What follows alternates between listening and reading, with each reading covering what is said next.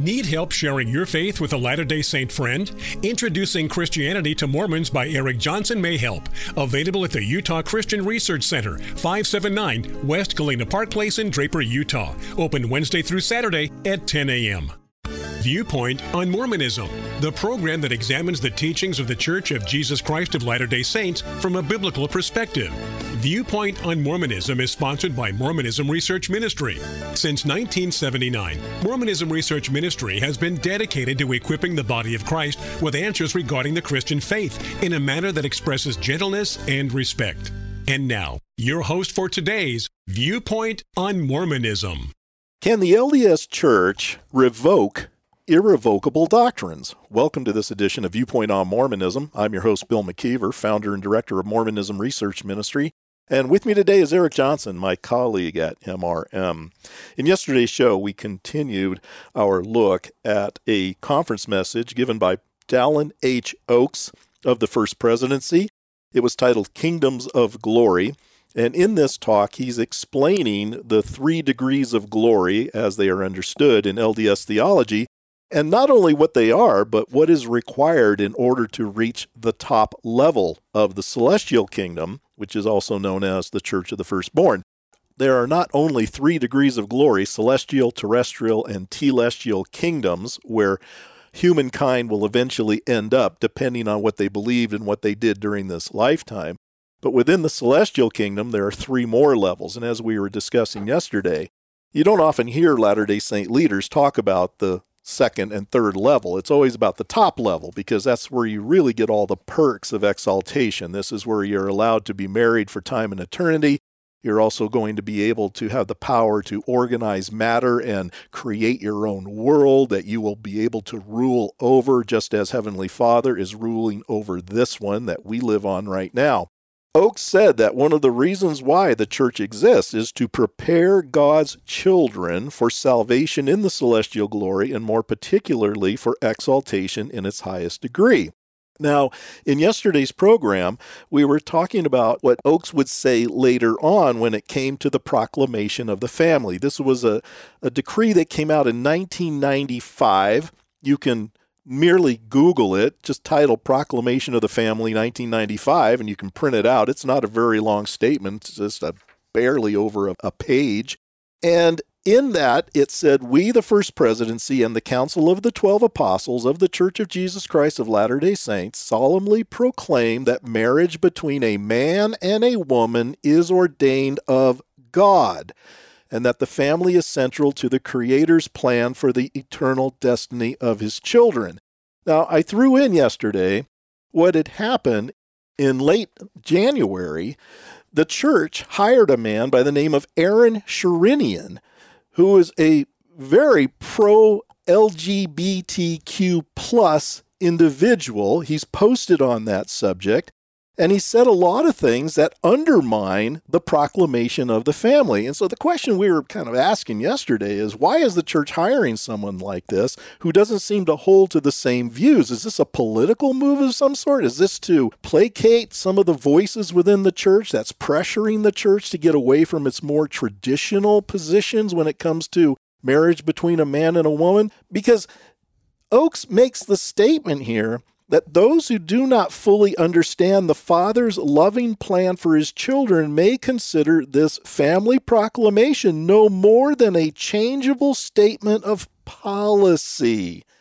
In contrast, Oaks says, we affirm that the family proclamation, founded on irrevocable doctrine, defines the mortal family relationship where the most important part of our eternal development can occur. The question I was asking yesterday is what does Oaks mean when he uses the phrase irrevocable doctrine? Is he using it in a way to describe the fact that in Mormonism, if something is declared a doctrine, it can never be revoked? Is that what he's saying? Or is he merely saying that this particular doctrine cannot be revoked? And see, this is what becomes confusing and why I asked the question at the beginning of the show. When you look at the proclamation of the family, it very clearly says that it's God's plan, the Creator's plan, that marriage be between a man and a woman, singular. But that's not what the Church of Jesus Christ of Latter day Saints was always based on, as I mentioned yesterday. It was Brigham Young, and he said this on August 19th, 1866. The only men who become gods, even the sons of God, are those who enter into polygamy. Not only that, but that very same Brigham Young in 1862, Journal of Discourses, Volume 9, page 322, said monogamy or restrictions by law to one wife is no part of the economy of heaven among men. He goes on and criticizes the idea of monogamy, one man, one woman, because that's how the Romans used to do it.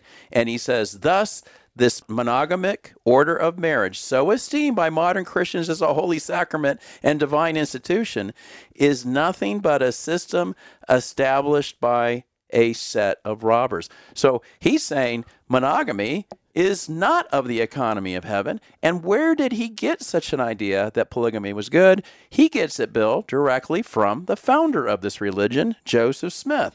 In fact, he says in the Journal of Discourses, volume 11, page 128, he said, So far as I am concerned as an individual, I did not ask for it, referring to polygamy.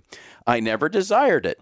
And if I ever had a trial of my faith in the world, it was when Joseph Smith revealed that doctrine to me, and I had to pray incessantly and exercise faith before the Lord until he revealed to me the truth, and I was satisfied. And and you know, he's not the only one who said that it came from Joseph Smith. Even though Joseph Smith did not officially teach this before he dies in 1844, but Joseph F. Smith, who's a direct relative of Joseph Smith, said in Journal of Discourses, Volume 20, pages 28 and 29, this is July 7th, 1878, he said, when that principle was revealed to the prophet Joseph Smith, he very naturally shrank in his feelings from the responsibilities thereby imposed upon him.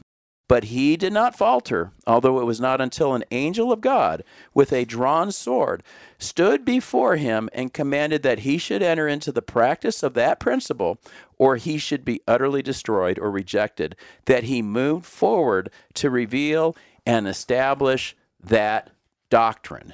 That doctrine. Now, I want to turn your attention to a citation made by Boyd K. Packer.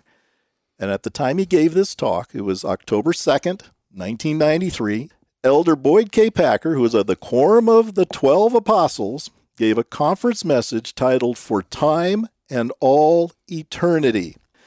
In this conference message, this is what Packer said, and it's going to tie everything together here. He said, Natural and spiritual laws which govern life were instituted from before the foundation of the world. They are eternal, as are the consequences for either obeying or disobeying them. They are not based on social or political considerations. They cannot be changed. No pressure, no protest, no legislation can alter them. But yet we didn't see that with blacks not holding the priesthood. And there was a lot of pressure, there was a lot of protest, and it got altered. But you see, this is what I think, Eric, is the gaslighting that the leadership does to its people. If you don't know the history, wow, this sounds pretty good, but let me go on. He went on in this conference message to say, Years ago, I supervised the Indian seminaries. On a visit to a school at Albuquerque, the principal told me of an incident that happened in a first grade class. During a lesson, a kitten wandered into the room and distracted the youngsters. It was brought to the front of the room so all could see it. One youngster asked, Is it a boy kitty or a girl kitty? The teacher, unprepared for that discussion, said, It doesn't matter, it's just a kitten. But the children persisted, and one little boy said, I know how we can tell if it's a boy kitty or a girl kitty. The teacher, cornered, said, All right, you tell us how we can tell if it is a boy kitty or a girl kitty. The boy answered, We can vote on it. And then Packer says this Some things cannot be changed. Doctrine cannot be changed.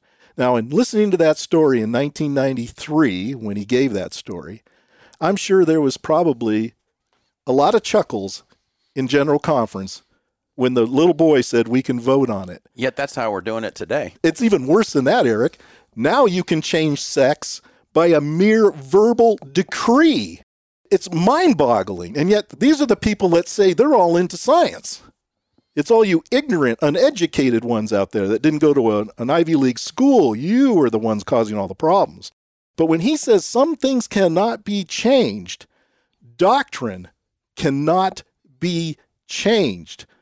Does that not sound very similar to what we're hearing Oaks say when he talks about a proclamation founded on irrevocable doctrine? Do you think that if you were to ask Mr. Oaks about the family proclamation, that he would think that's a direct commandment of the Lord? I would think in 1995, it definitely was, and I think he thinks that today by bringing it up.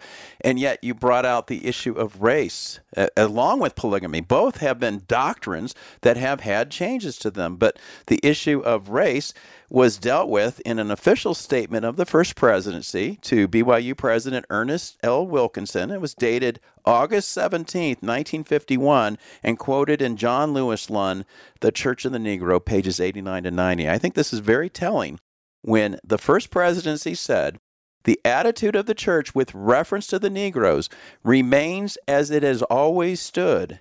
It is not a matter of the declaration of a policy but of direct commandment from the Lord, on which is founded the doctrine of the church from the days of its organization.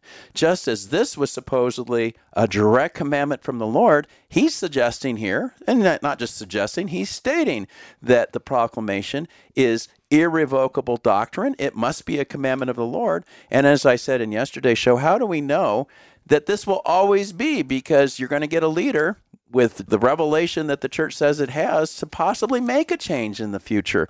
You mentioned that statement of the first presidency to BYU President Ernest L. Wilkinson.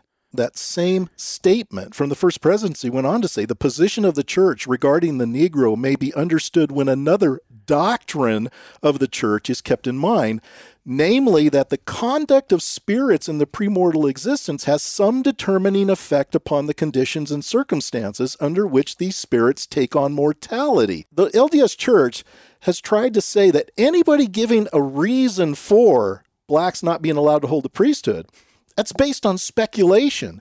But yet, this statement, a statement from the first presidency, which is supposed to have some officiality actually ties in that reason, the behavior of those in the premortal existence. That doctrine is tied to another doctrine. It's not being looked upon as merely speculation. And it's interesting that you brought this out, Eric, because he uses that same word policy that the first presidency statement used. It's not a policy. Well, now he's saying it's not a policy, it's a doctrine, it's an irrevocable doctrine. But yet, that word irrevocable, when you look at LDS history, really doesn't mean a whole lot because apparently irrevocable doctrine can be revoked.